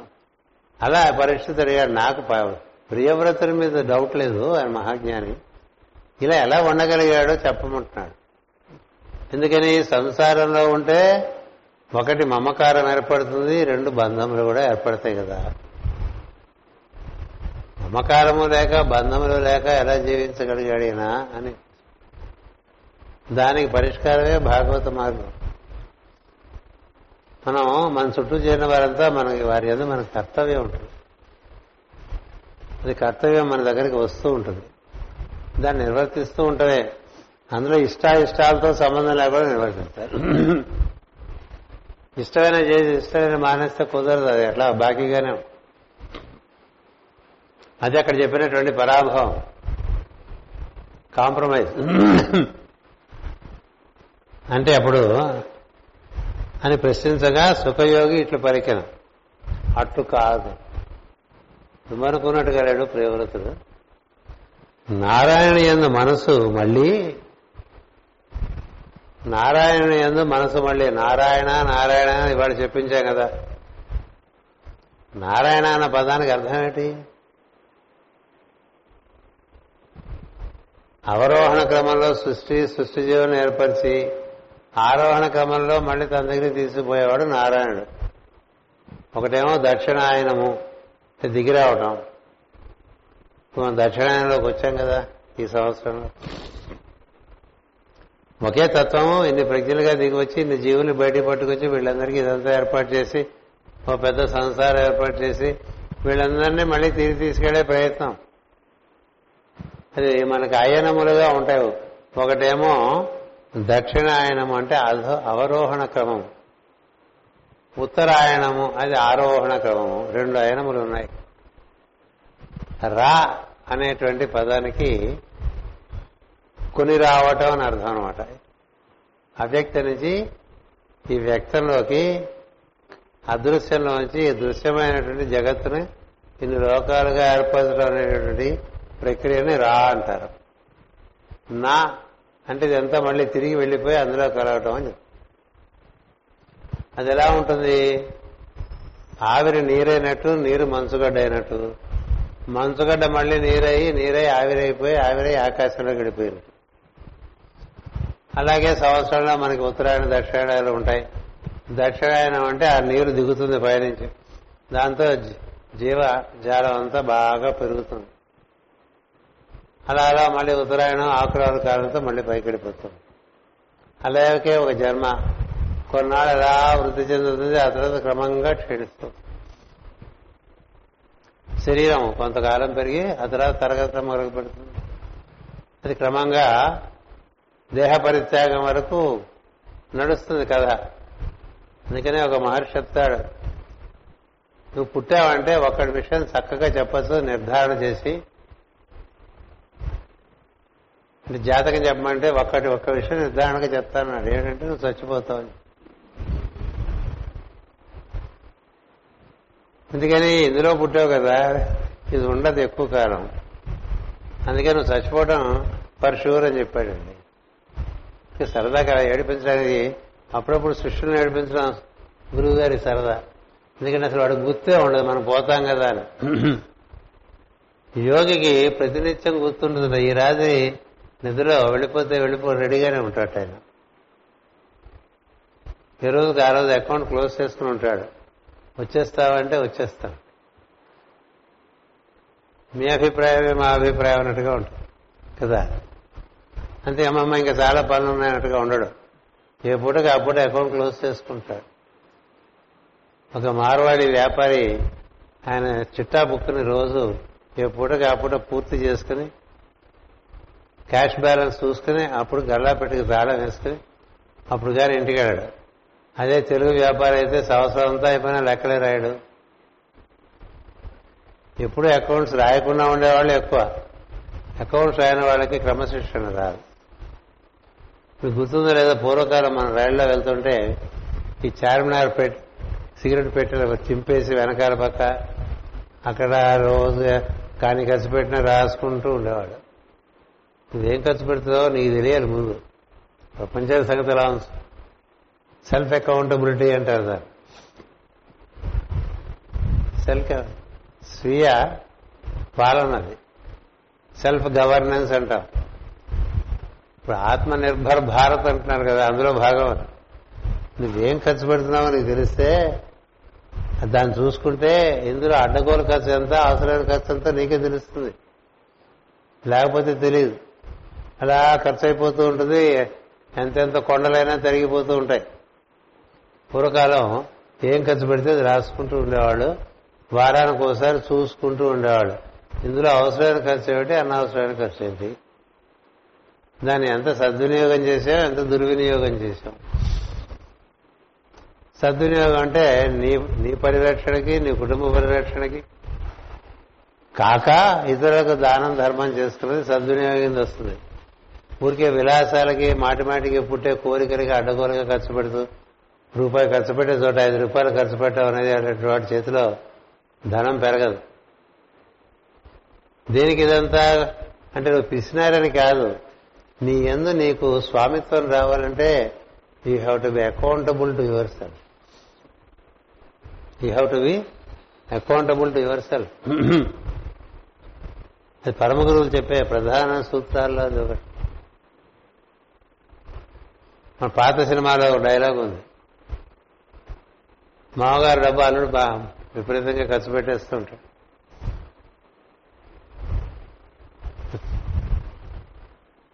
మామగారు రోజు ఉండపట్లేక హద్దు పద్దు లేకుండా ఖర్చు పెట్టేస్తున్నావు అంటే అల్లుడు అంటాడు హద్దు లేదు కానీ పద్దు ఉందంటాడు హద్దు లేదు కానీ పద్దుంది మామయ్య కావాలంటే చూసుకున్నాడు. చూసుకుంటే వాడి గుండె పేలిపోతుంది. అన్ని పనికిరాని వాడే. ఖర్చులన్నీ పనికిరాని ఖర్చులే మనకు కూడా మనకి పనికొచ్చే ఖర్చు వాటికే ఖర్చు పెడుతున్నావా పనికిరాని వాటికి ఖర్చు పెడుతున్నావా తెలియాలంటే అది స్వీయ పాలనము అనేటువంటి ఒక ప్రధాన సూత్రంలో భాగం. అది రాని వాడు ఎంతవాడైనా మహాత్ముడు కాలేడు. మాస్టర్ గారు ఆయన డైరీలో రాసుకున్నారు. పరమ గురువులు ఆయనకి ఇచ్చిన ఇన్స్ట్రక్షన్స్లో అదొకటి. పెట్టే ప్రతి ఖర్చుకే అకౌంట్ ఉండాలి ఎందుకని ఇచ్చేవాడు ఎక్కడి నుంచి ఇస్తున్నాడు నీ పూర్వపుణ్యంలోంచే తీసిస్తున్నాడు. ఎవరికి ఏది వచ్చినా వాడి పూర్వపుణ్యంలోంచే వస్తుంది. ఎక్కడి నుంచి తెరగా రాదు. గుర్తుపెట్టుకోండి. బాగా సత్కార్యాలు చేసి చచ్చిపోయాడు అనుకోండి అదంతా అకౌంట్ బ్యాలెన్స్గా మిగిలిపోయి ఈ జన్మలో అలా ఊరికే అనాయాసంగా వచ్చేస్తూ ఉంటుంది. మనం కృషి చేసినంత మాత్రాలు అందరికీ ధనం రాదు. చేసిన పుణ్యం బట్టి ధనం రావటం ఉంటుంది. ఎందుకని పుణ్యం అంటే ఇతరుల శ్రేయస్సుకు నువ్వు వాడింది నీకు అది పుణ్యంగా బ్యాంక్ బ్యాలెన్స్ ఏర్పడుతుంది. ఆ బ్యాలెన్సే పై జన్మలో వస్తుంది. మనం పై కింద జన్మలో ఓవర్ డ్రాఫ్ట్తో పోయామనుకోండి వాళ్ళకి వీళ్ళకి బాకీలు పడి ఈ జన్మలో చాలా కష్టపడాల్సి అందుకనే ఈ సృష్టి పెద్ద కృషి క్షేత్రం కర్మక్షేత్రం కురుక్షేత్రం కదా. అందుకని ఎప్పుడు ఉండేది వర్కే. చూస్తూ పోతూ ఉండు. అందరికి ఎంతమందికి వీరుంటే అంతమందికి చేసుకుంటూ పోతూ ఉంటే అక్కడ అకౌంట్ బాగా ఏర్పడుతుంది. ఆ అకౌంట్ నుంచి నీకు వస్తూ ఉంటుంది. అదో పద్ధతి. ఇవన్నీ ఎందుకు చెప్తున్నానంటే రావటం పోవటం అనే విషయంలో అన్ని విషయాలను అలాగే నారాయణ అంటే ఎలా వచ్చిందో అలా వెళ్ళిపోయేది తత్వం. నా అంటే తిరిగి వెళ్ళిపోవటం రా అంటే రావటం. అయనము అంటే వృత్తాకారంగా పయనం చేసేది అయనం. ఆయతనవాన్ భవతి అంటూ ఉంటాం కదా. మనం చాలా స్టైల్గా పలుకుతుంటాం కదా. మంత్రపుష్పంలో ఆయతనవాన్ భవతి అనేటువంటి ఏమర్థం చేస్తున్నారు? నాకు చాలా ఆశ్చర్యంగా ఉంటుంది నువ్వు ఒకటి చదువుతున్నావు అంటే అది బూతులు చదువుతున్నావో ఇంకోటి చదువుతున్నావో తెలియకుండా చదివేస్తే ఎట్లా? ఆ బూతులేమో తెలియదు. సృష్టిలో అన్నీ కూడా అట్లా చక్ర భ్రమణంలో వస్తూ ఉంటాయి సకాలంలో వస్తుంటాయి స- సకాలంలో తిరిగి వెళ్ళిపోతూ ఉంటాయి. అందుకని వర్షం దగ్గర నుంచి అన్నీ కూడా ఆ సకాలంలో కృషి అందరూ బాగుండి అందరూ వెళ్ళిపోవాలి. అట్లాగే సూర్యుడు అలాగే చంద్రుడు అలా అందరి దేవతా ప్రజలు అంతరిక్ష ప్రజలందరూ కూడా అంతా మనకి సకాలంలో ఇన్షూన్ విత్ సీజన్ మనకి సమృద్ధి కలిగించేట్టుగా రావాలి అని కోరుకునేటువంటి మంత్రం ఈ జీవులందరూ బాగుండాలి కదా. లోకా సమస్త సుఖంగా భవంతన్నది అంచేత ఆయతనవాన్ భవతి ఆయతనమే నారాయణము. ఆ నారాయణ అనే పదంలో మొత్తం సృష్టి అంతా ఉందండి. అందుకనే మహర్షులు ఆ పదం పట్టుకున్నారు. ఆ భావం ఉంది అందులో. ఇందాక సిపి విష్ట అంటే చెప్పలే? సిపి విష్ట అంటే అర్థం ఏంటి? ఈ లోకాలన్నీ ఏర్పాటు చేసి అందులో ఆయనే ఉన్నట్ట. నిండిపోయి అలా అవగాహన చేసుకుంటూ ఉంటే మనకి వికాసం కలిగే అవకాశం ఉంటుంది మనసుకి. వికాసవంతమైన మనసు చేసేటువంటి కార్యాలు చెప్పేటువంటి మాటలు. అవి ఇతరులకు స్ఫూర్తిదాయకంగా ఉంటాయి. అందుచేత ఈ ప్రియవ్రతులు నారాయణ ఎందు మనసు మళ్ళీ దాని రుచి సూచన వానికి కూడా మొదట అప్పుడప్పుడు విఘ్నములు కలగవలసిన తప్పులేదు అయినను అతడు పూర్వ మార్గమున విడిచిపెట్టక సాధన పూర్తి చేయను. ఇది ఒక చాలా మంచి విషయం ఒకటి ఇంకా మనం ఐదో పద్యంలోనే ఉన్నాం. ఐదో పద్యం గారు ఎలా వచ్చేసామంటే పరీక్షిత్ అడిగిన ప్రశ్న నాలుగో పద్యం. అంతకుముందు మొదటి పద్యం ఏమో కృష్ణుని పొగటం ప్రశంసించడం పూజించడం చేశాడు కదా ఆయన? అటుపైన ఎవరు చేశారు? గంగన. అటుపైన ఈ ఈ పురాణముల యొక్క సూత్రుడు సోనకాది ముళ్ళతో ఈ విధంగా చెప్తున్నాడు అని ఉత్తర అది కొడుకైనటువంటి పరిస్థితులకి శుకుడు ఈ విధంగా చెప్తున్నాడు అనేది రెండు రెండు మూడు పద్యాలు. నాలుగో పద్యంలో పరీక్షతో పరిప్రశ్నం. ఐదో పద్యంలో సుఖ మహర్షి యొక్క సమాధానం ప్రారంభమైంది. అందుకని అయినను ఇతడు పూర్వ మార్గమును విడిచిపెట్టక సాధన పూర్తి చేయను అన్నాడు. ఇది చాలా మంచి విషయం. ఏటిది? నారాయణ ఎందు మనస్సు మళ్ళీ దాని రుచి సూచన వానికి కూడా మొదట అప్పుడప్పుడు విఘ్నములు కలగవచ్చును. తప్పు లేదు. ఆయనను అతడు పూర్వ మార్గమును విడిచిపెట్టక సాధన పూర్తి చేయను. ఒక్కసారి భగవంతుని ఎందు రుచి ఏర్పడింది ఆ రుచి ఏర్పడిన తర్వాత మనం జీవితంలో ప్రయాణం చేస్తున్నప్పుడు కొంత మనకి పక్కదారిలో వెళ్ళిపోయినా ఈ మొట్టమొదటి ఏర్పడిన రుచి మళ్ళీ మన చివరికి అందులో తీసుకొచ్చేస్తుంది.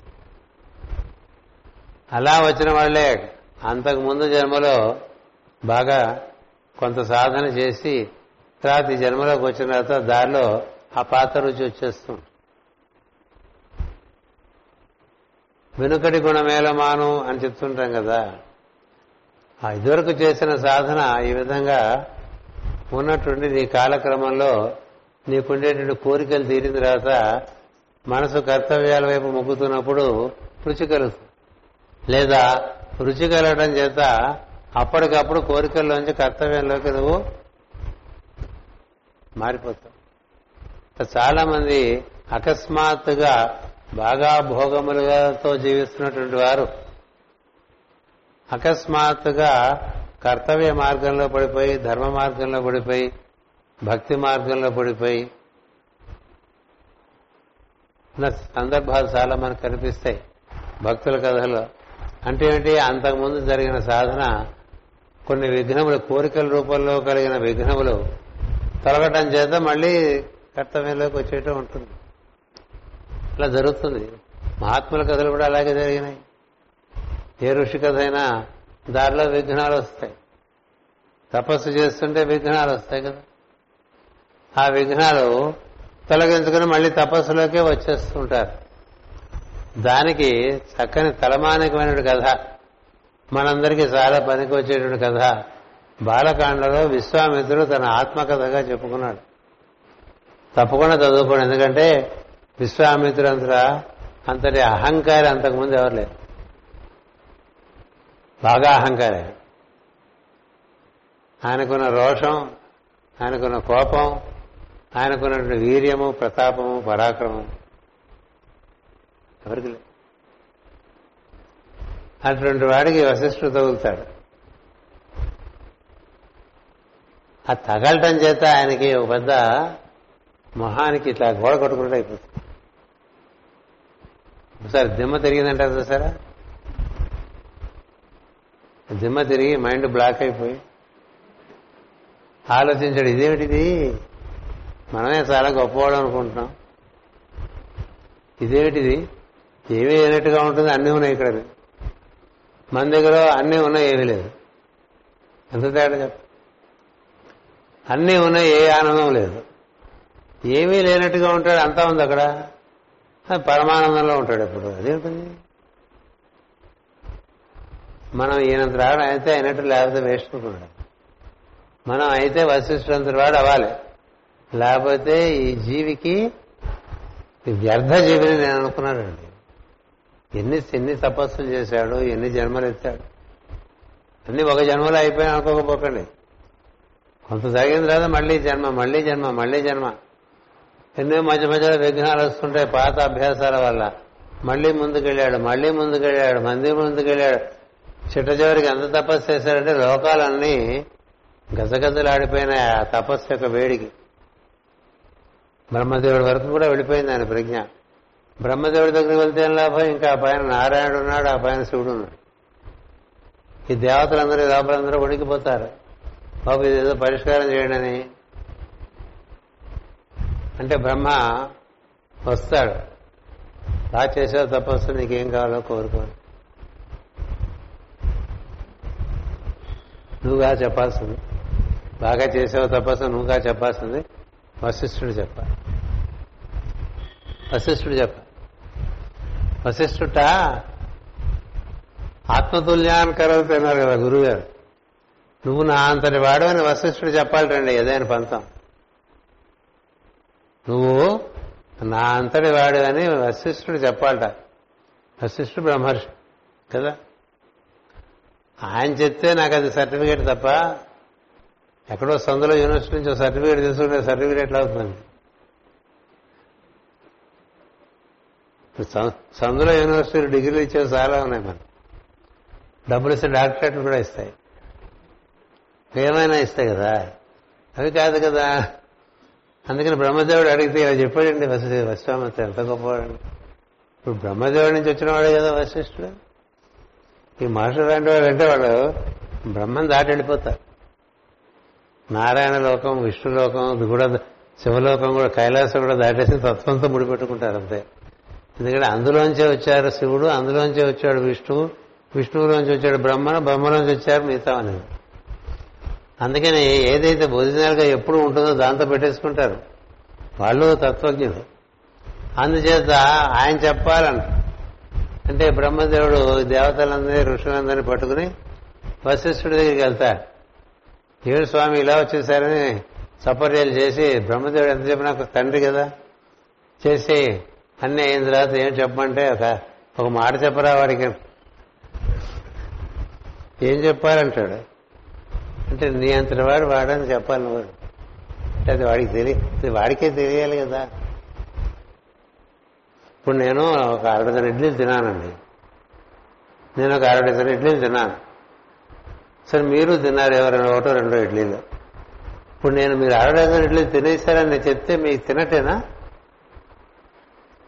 చెప్పండి. తినటేనా? నేను ఏది అనుభవిస్తున్నానో ఆ అనుభూతి మీకు కలిగిందా లేదా తెలియాల్సింది ఎవరికండి? మీకే. నాకు కాదు. మనకి ఏవేవో అనుభూతులు కలిగిన పక్కవాడిని రిఫరెన్స్ అడుగుతాం ఇది కరెక్ట్ అనేది కరెక్ట్ కాదు. నేను తిన్నానా? నేను తిన్నానా అని అడిగినట్టు ఉంటుంది అది. నువ్వు తింటే నీకు తెలియదు అందుకని వశిష్ఠుడు అంటాడు ఇప్పుడు నా అంతవాడ ఏడా లేదో వాడికే తెలుస్తుంది కదా నేను చెప్పడం ఏమిటంటాడు. మా మాటలా కాదు. నేను చెప్తే అయిపోతాడా? అన్నాడు. అవడు కదా. మళ్ళీ అక్కడ బాగా కింద పడిపోతాడుగా పడిపోతాడా? ఇప్పుడు దొంగ సర్టిఫికేట్ తీసుకుంటే ఏం ఉపయోగం అండి? బోల్డ్ దొంగ సర్టిఫికేట్ తీసుకుని మనం ఉద్యోగం మనలో చేరామనుకోండి ఉద్యోగం చేసేప్పుడు తెలియదు మనకి ఏమాత్రం సత్తా ఉందో. వాడు వెంటనే తీసేస్తాడు కదా. సో విశ్వామిత్రుడికి ఎప్పటికైంది? అంటే లోకం కోసం చెప్పమంటాడు బ్రహ్మదేవుడు లోకం కోసం చెప్పు అది వాడు ఆపడు అని. అంటే ఇంకా ఇంకా తపస్సు చేయాలని కొంచెం చేయండి.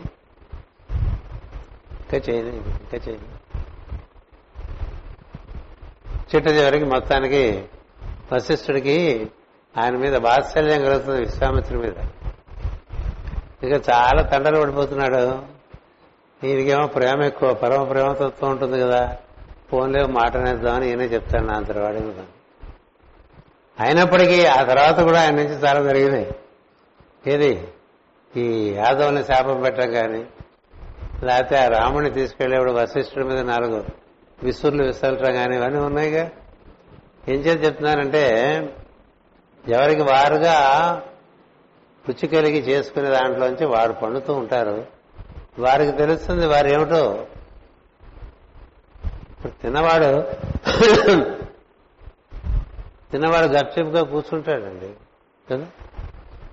పెళ్ళిళ్ళకి వెళ్ళినప్పుడు పొద్దున్నే బ్రేక్ఫాస్ట్ పెడతారనుకోండి తినేవాడు వచ్చి గప్చిప్గా కుర్చీలో కూర్చుందే పేపర్ చదువుకుంటుంటారు పెళ్ళాడు చూశాడు వాడు చూడండి అప్పుడే వస్తాడు ఆదరబాదరగా వాడు వీడి పక్కన ఫ్రెండ్.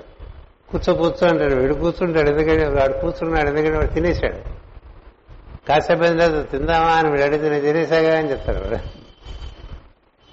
నువ్వు తినేసావా అని పరిగెడతాడు. వెళ్తే అక్కడేమో అడుగు పొడుగుంటే తినేసి వస్తాడు. ఏదో దొరికిందా అని అంటే ఏం తిన్నావంటే వీడి తిన్నాను అక్కడ ఉండవు ఇప్పుడు. మరి ఆ స్వీట్ తిన్నావా అంటే అది లేదే అంటాడు. పెసరట్ తిన్నావా అంటే అది లేదే అంటాడు. మరి ఏం తిన్నావు? అక్కడేమో మిగిలిపోయింది తిన్నావు. వాడు తిన్నట్టే కదా. ఆ తినటం వేరు ఈ తినటం వేరు. అంచేత ఒకసారి రుచి ఏర్పడిన వాడు పూర్తిగా పరిపూర్ణంగా దాని అంత తెలియని వరకు దాని ఎందే ఉంటాడండి. అది చెప్తున్నాడు ఇక్కడ ప్రియవ్రతుడు సహజంగా జ్ఞాని కాబట్టి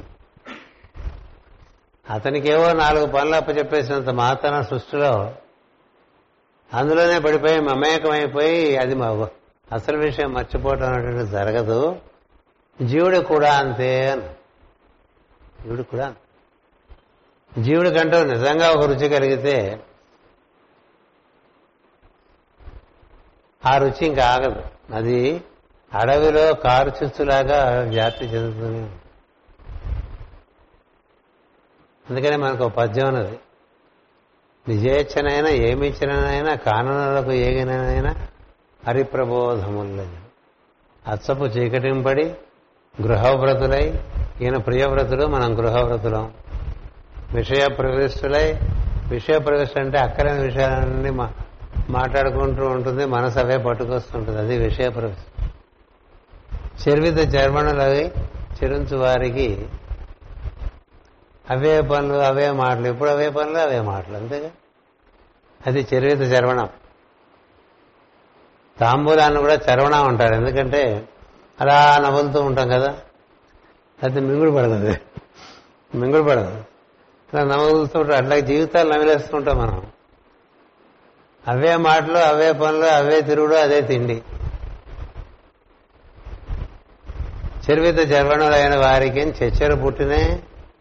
ఏమిచ్చిననైనా? ఏమిచ్చినా రాదుట నిజేచ్ఛనైనా? నాకు కలగాలి నాకు కలగాలన్నా కూడా కలగదుటండి. తెలుసా? అది కలగటం అనేది అనుగ్రహం అని చెప్తారు. అది కలిగిన వాడిని ఆపలేరు అంటున్నారు. కాబట్టి నాకు కలగలేదే అని ఏడవబోక కలుగుతుంది. నీకు కలిగినప్పుడు నీకు కలుగుతుంది. నీకు కలిగినప్పుడు నీకు కలుగుతుంది ఈ లోపల నీకేది రుచో దాంట్లో ఉండు. ధర్మబద్ధంగా దాంట్లోనే ఉండు. ఏమిటి అర్జెంట్ ఇప్పుడు? ఇప్పుడే అయిపోయే కథ కాదు ఇది. ఇప్పుడే అయిపోయే కథ కాదు. తొందర ఎందుకు? నీకు ఏది రుచిగా ఉందో దాంట్లోనే ధర్మంగా పడి ఉండు. ఆ రుచి కలిగించాడనుకో అప్పటి నుంచి నీకు మొదలైపు అందుకన నిజేచ్ఛనైనా ఏమిచ్చిననైనా కాననలకు ఏగిననైనా హరిప్రబోధములు. హరిప్రబోధములు అంత సులభంగా ఉందో నాన్న?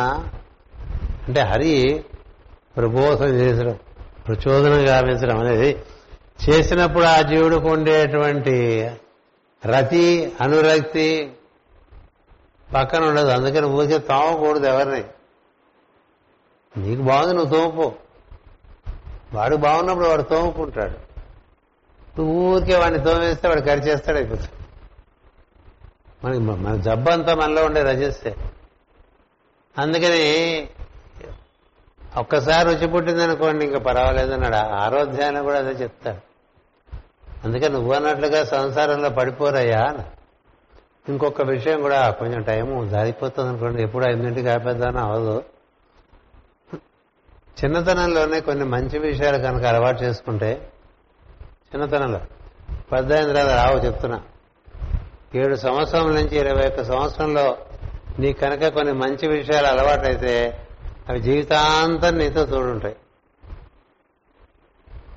ఇంకా ఆ తర్వాత ఏర్పడేవన్నీ ఊరికే పై పైన అంటించుకునే స్టిక్కర్లు వేసుకున్నట్టుగా ఉంటుంది మీద. స్టిక్కర్లు ఊడిపోతూ ఉంటాయి కదా? అందుకని నీకు రుచి విద్యాభ్యాసం అనేటువంటిది సమయం ఉన్నదే. అది స్నాతకంతో పూర్తవుతుంది. ఆ లోపల ఎంత అంటిందో అవే నీకు బలంగా నిలబడతాయి. అంచేత మన విద్యాభ్యాసంలో భాగంగా ఈ సద్విషయాలు చెప్పడం అనేటువంటిది గురుకులాల్లో చేస్తూ ఉండేవారు. లౌకిక విద్యలతో పాటు అలౌకికమైనటువంటి విషయములు కూడా చెప్పడం అనేటువంటిది గురుకులాల్లో చేసేవారు. అవి మనం మనకే తెలియదు కాబట్టి తెలిసిన వాళ్ళ దగ్గర తెలుసుకుంటూ ఉండాలి. పిల్లలకు కూడా తెలియపరుస్తూ ఉండాలి. అలా జరిగిందనుకోండి చిన్నప్పుడు మంచి అంటే ధర్మపరమైన విషయములు సద్విషయములు మంచి అలవాట్లు గుర్తుపెట్టుకోండి మంచి గుణములు వేరు మంచి అలవాట్లు వేరు. మంచి అలవాట్లు ఉన్న వాళ్ళంతా మంచి గుణాలు ఉండక్కర్లే. మంచి గుణములు ఉండే వాళ్ళందరికీ మంచి అలవాట్లు ఉండక్కర్లే. రెండు వేరు. అందుకని చిన్నతనంలో మంచి అలవాట్లు మంచి గుణములు రెండు నేర్చుకున్నారనుకోండి.